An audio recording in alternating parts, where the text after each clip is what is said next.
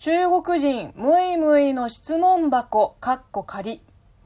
こんにちは。職業中国人のムイムイです。今日のお便りはこちらです。はじめまして。こんばんは。こんばんは。中国での誕生日について教えてください。私の友人河南省出身の人の誕生日が毎年違うのですが不思議です。本人曰く旧暦なので毎年変わると聞きました。確かに太陽暦と旧暦に分けて祝う地方も、えー、あるのだそうですが太陽暦に統一したのでは古い習慣を大切にすることは大変良いとは思います。ですが日本人からすると誕生日は2回祝うのとよく分かりません。教えていただけたら幸いです。よろしくお願いいたします。えー、お便りありがとうございます。うーん、誕生日。まあ、2回あることは確かです。えー、例えば私、10月生まれなんですが、旧暦ですと9月。で、親とじいちゃんばあちゃんは旧暦の方を覚えてくれてて、自分は中学に上がるまではまあ、一応両方とも自分の誕生日だと認識してたけど小学校の卒業前に「同学录」っていう卒業文集みたいなものを書くんですよ。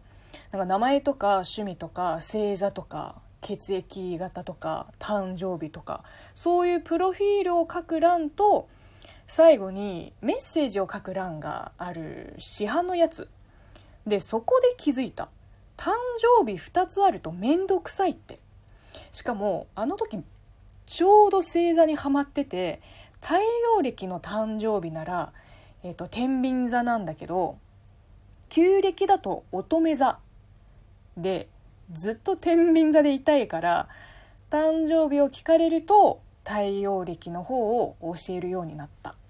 だから親以外はあの旧暦の誕生日を知ってる人はそんなにいないしそもそも誕生日はあんまり祝ったりしないかな。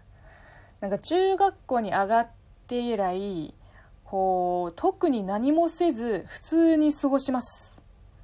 誕生日の日は。2回祝う人いるかな？多分どっちかを祝うと思います。うん友達の誕生日会か。参加した記憶があんまりないですね。1回だけ友達とその友達の、えー、友達のお誕生日会に行ったことがあって、まあ、その子はちゃんと招待されてた。でも私は主役のことはただの顔見知りでそもそも呼ばれてない。でも友達が一人で行くのが嫌だ一緒に行こうよってずっと言うからじゃあ一緒に行ってあげようよ。って向こうの家の前に着いてピンポーンって押してで本人が満面の笑顔でドアを開けてくれて私の顔を見た瞬間スッて真顔になった。まあそいつ誰って思うよね。もうそこで帰ればよかったのに友達がさ空気読めないところがあるからそのまま私を連れて中に入ったの。そしたら他にも呼ばれた人が何人かいていやもちろん全員知らないわけですよ。最初から最後までずっと気まずかった。逆に申し訳ないわ。せっかくのお誕生日なのに私のせいでなんか変な空気になっちゃってあれ以来もうトラウマになっちゃって本当に仲のいい親友以外のお誕生日会に呼ばれても行かなかった。もう誕生日会自体がよくわからない。クラスの友達を家に呼んでご馳走して誕生日ケーキを一緒に食べてでタンプレをもらうってお誕生日会はあの多分小学生5年生の時にやったのが最初で最後でした。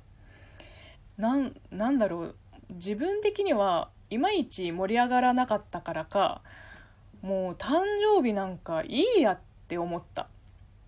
でも中学の時にクラスで一番人気な男子がレストランの個室で誕生日パーティーを開いてで来てくれた人の数があまりにもすごすぎて急遽個室をもう一つ用意してもらった噂は聞いたことがあります。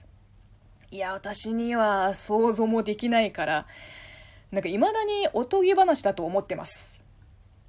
だってこんなの2ヶ月連続やったら呼ぶ側も呼ばれる側もたまったもんじゃないですよね。だってタンプレ2回も用意しなきゃならないでしょ？いい加減にしろですよ。なので2回も同じように祝うことはさすがにないと思います。そもそもね今の若い世代の人たちは旧暦なんて気にしてないと思う。私の代までかな？自分の旧暦の誕生日を祝ったことがある人は。本当にここ近年7月7日に七夕だ中国のバレンタインデーだってはしゃぐ人たちが増えてきてるけど中国の七夕は旧暦ですけどな。